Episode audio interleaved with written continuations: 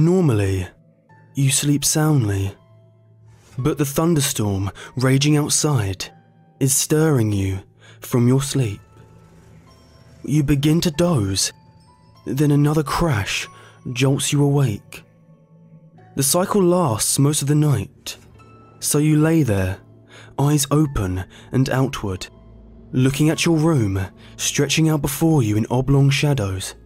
Your eyes move from nameless object to object until you reach your mirror sitting adjacent to you across the room.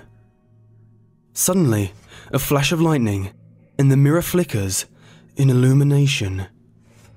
For a scant second, the mirror reveals to you dozens of faces, silhouettes within its frame, mouths open and eyes blackened.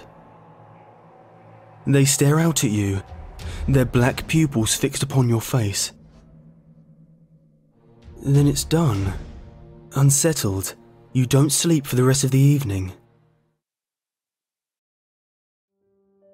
The next morning, you remove the mirror from your wall and toss it in the trash. It didn't matter if the vision you had seen was of truth or falsehood. You wanted to be rid of that mirror. In fact, you scrap every mirror in your house. Weeks pass, and the event of that night falls into passive memory. You are spending the day at a friend's house, and it's time to use the bathroom.